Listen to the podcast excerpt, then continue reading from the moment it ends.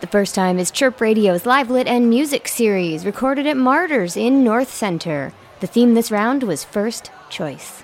Up next is Chirp's very own Tony Breed.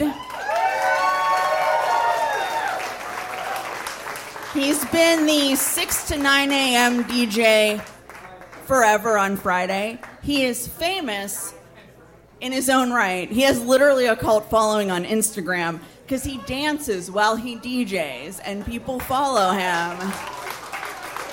And it's so cute and endearing. And I've also been curious how many dick pics you get, Tony. Because um, I feel like when I DJ'd 6 to 9 uh, on Thursday, um, when Tony would be the only one up, when I'd panic and I'd be like, Tony, help me.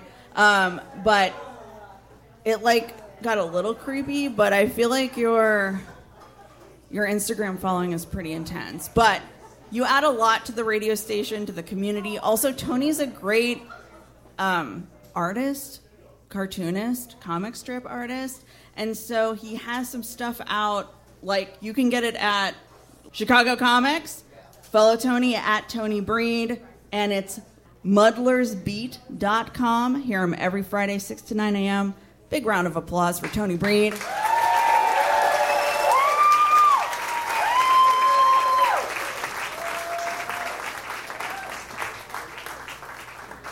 I told myself a year because that's what they say to do when you've lost a spouse. Uh, no big changes for a year.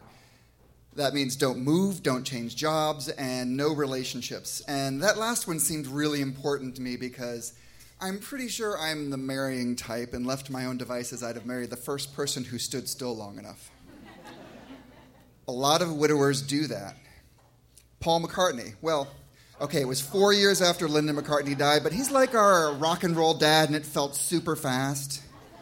But Patton Oswalt, that was a year. And uh, Phil Elverum wrote two whole Mount Eerie albums about how wrecked he was about his wife's death, and then turned around and married Michelle Williams. It looks weird from the outside, but from the inside, I totally get it. It's hard to be alone when you're used to sharing your life with someone. I met my husband Eric in college. We were together for basically my entire adult life. I had never lived alone. I went from my parents to roommates to Eric. I didn't know how to be single. I didn't, frankly, know who I was without him. So when I say it's hard to be alone, I'm not saying like loneliness, it's like an identity crisis. Not to mention how hard it is to suddenly manage the house by yourself, to get the bills paid and mow the lawn and uh, call the plumber and all that. And cooking, for one, is hard. Well, it's not fun. Um, and sleeping alone, God, I hated sleeping alone. I had, uh, I had found friends who would just come and spend the night with me to cuddle. Cuddle friends. It was nice, and it made me feel not so sad and lonely. So, I told myself a year, but it had been a year. In fact, 13 months. It was January 2017, and I was ready. I was past ready. I was dying to get someone into my life again. So I looked around at the various guys I'd been chatting with on the gay dating apps. Did you know, side point, you can use those for dating? It totally works. I looked around and I thought, which one will I choose to date first? And I picked Travis. Travis is very handsome and smart and kind. Uh, he's opinionated, which I like. He sings, which is kind of a turn on. Uh, and he's not put off by someone talking about death all the time, which I do. I kind of have to. Uh, I have tons of stories from my life. Eric and I were together two and a half decades. I've got tons of stories, and he's generally right next to me in those stories. If I tell the stories, I have to mention him. If I mention him, I generally have to mention that he's dead, and that bums people out. Being a widower means you have a built in conversation stopper in case you needed one. Travis used to be a counselor, counselor in a camp run by a hospice for grieving children. Now, there's a man who's not afraid of talk about death. What better first choice for my first real date after the death of my husband? So I invited Travis over for dinner. Now, in my defense, I did not know that in the adult dating world, when you invite someone over for dinner, you're sending an explicit message that you want to have sex with them that night. I didn't know. My last first date was when I was 20. Everything has changed since then. For one thing, there's no online dating in 1991 because there was no online. Sex is a lot less scary now. I mean, you remember the 80s, or maybe you read about it in history class. The general tenor was sex can kill you. But mostly we were kids. We were half formed humans, and we're all adults now. Adult dating is a whole new world, and nothing I learned from reading Cathy and the funny pages has helped. For the record, I just wanted to cook for someone. I mean, sex is totally welcome, but so Travis came over and we had a really great time. I really liked him. He's a really great guy. And I felt safe and comfortable enough with him to show him my basement. That's not a euphemism. I actually took him to the basement. We were having a conversation about my house and like, was the kitchen an addition? And do you want to come down and look at my foundation and see what you think? I took him down into my cluttered, messy basement on the first date. That's trust. We did end up spending the night together, but for various reasons at his place and not mine. He, lived off, he lives off the Thorndale stop, and all night long, through the old drafty windows, I heard bing bong. Doors are closing. So we started dating. We never spent the night together again because Travis said to me, I know you don't like sleeping alone, and I won't be your bed warmer. And I respected him for that. We dated two, three months, I don't know, a while. We saw each other once or twice a week. Is that normal? I have no idea. Eric and I saw each other every day. We started having dinner together almost immediately, but we were in college. We had nothing better to do than spend all our time together. Now we're adults. I'm, I'm in my 40s. I'm a busy man. Travis is a busy man. I got a 9 to 5 job. I got a radio station to help run. I got comics to write.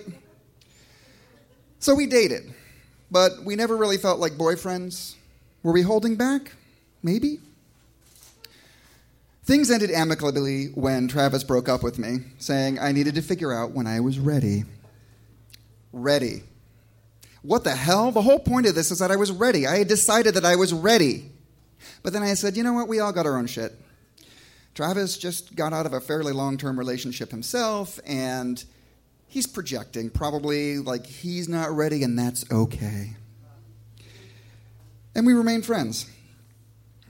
Now, fast forward a year and a half later, this would be last year, and I'm telling this story to Michael. Michael uh, was my first official boyfriend after Eric. He also broke up with me, and we've remained really close. So I told him the Travis breakup story, and he gave me a look. What? Well, when you and I were dating, I looked at all the stuff in your house and I thought, where is there room for me here? Wow. So I told Travis what Michael had said, and Travis said, Oh, yeah, I was intimidated by all the stuff in your house. Well, to be honest, I'd figured that out already. The accumulated detritus of two and a half decades together and 15 years in the same house, that's a lot. Also, those boxes that I'd picked up from Eric's office, office, did I really leave those in the front hall for two and a half years? Funny how time gets away from you. So I started getting rid of things. I started right before the whole Marie Kondo thing hit big, so I want you to know that I was doing it before it was cool. I've taken some 500 books and donated them to Open Books to fund their literacy efforts. That just accounts for the upstairs hall. Uh, I've taken at least gar- eight garbage bags full of clothing to the Brown Elephant so that Howard Brown can fund their health clinics. Everything I get rid of is one less object that has power over me, and that feels good, but I've got a long way to go. So that's what I'm doing now. Uh, it's been three and a half years since Eric died. I've given up dating for the time being, though I'm open to serendipity. I've gotten used to sleeping alone, and in fact, I found that I prefer it most of the time. And I'm cleaning. I'm making space, and I'm getting my house and myself ready. It'll come.